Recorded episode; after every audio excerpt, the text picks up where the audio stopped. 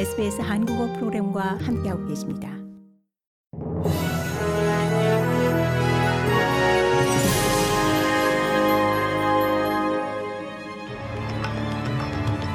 (2023년 2월 14일) 화요일 오전에 SBS 한국어 간추린 주요 뉴스입니다. 호주 정부가 정부의 현 경제 정책만 유지되면 호주는 경기 침체를 피할 수 있는 전 세계 몇 안 되는 선진국 중 하나가 될 것이라며 이 정부 경제 정책의 당위성을 강변하고 있습니다. 필립 로우 호주 중앙은행 총재가 내일 호주 중앙은행의 통화 정책에 대한 평가위원회에 출석하는 가운데 이 호주 중앙은행의 아홉 차례 연속 기준금리 인상 결정에 따른 국민과 경제권의 비판을 염두에 둔 반응으로 풀이됩니다. 로우 총재의 임기는 오는 9월에 끝납니다. 로우 총재의 연임 여부는 아직 결정되지 않은 가운데 중앙은행에 대한 검토 결과가 곧 제출될 예정입니다. 앤소니 알바니지 연방 총리가 남태평양 섬나라 바누아투와 교역, 안보, 기후 변화와 관련해 이 협력을 강화하는 방안을 강구할 것이라고 밝혔습니다.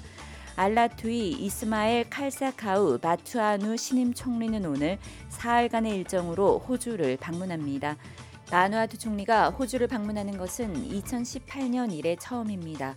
알바니지 총리는 바누아투가 중시하는 사안을 들을 기회가 될 것이라고 기대했습니다.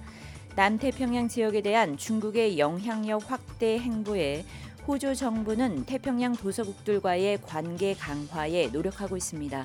지난 12월에는 페니웡 호주 외무장관이 바누아투를 방문한 바 있습니다. 모든 아동에게 최소 2년의 preschool 기간을 법적으로 보장해야 한다는 촉구가 일고 있습니다. 조기교육 국가전략회의가 오늘 캔버라에서 열리는 가운데 이를 촉구하는 공개 서한에 최소 50개의 단체와 개인이 서명한 상태입니다. 4세 또는 일부 주에서는 3세 아동의 preschool 비용에 대한 보조금이 지급되고 있습니다. 하지만 전국적으로 3세 아동까지로 이를 통일시키고 새로운 유아 교육 기관이 감독하도록 해야 한다는 촉구가 일고 있는 겁니다. 생산성 위원회는 조기 아동 교육과 관련한 해당 이슈를 검토하고 있으며 2024년 중반까지 검토 보고서를 연방 정부에 제출할 예정입니다. 튀르키예와 시리아 강진으로 지금까지 3만 7천여 명이 숨진 것으로 공식 집계됐습니다. 13세 소년이 182시간 만에 구조되는 등 기적의 생還 소식이 이어지고 있지만 이 지진 발생 8일째에 접어들면서 생존자 구조에 대한 희망은 점점 사그라들고 있습니다.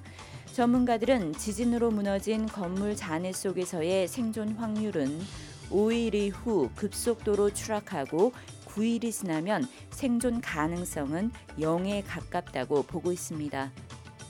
일제 강제징용 배상 문제를 둘러싼 해법을 찾기 위해 한일 외교 차관이 워싱턴에서 양자 회담을 가졌습니다. 이번 주말 한일 외교 장관이 독일에서 만날 것으로 보여 이 연쇄적으로 이루어지는 고위급 회담을 통해 이견을 좁힐 수 있을지 주목됩니다. 한국 정부는 일본의 전범 기업 대신 재단의 기금을 통해 배상금을 우선 지급하는 방안을 일본 측과 협의해 왔는데 기금에 일본 전범 기업도 참여할지 등의 문제 등을 놓고 이견이 여전한 것으로 알려졌습니다. 이상이 2월 14일 화요일 오전에 SBS 간추린 주요 뉴스입니다.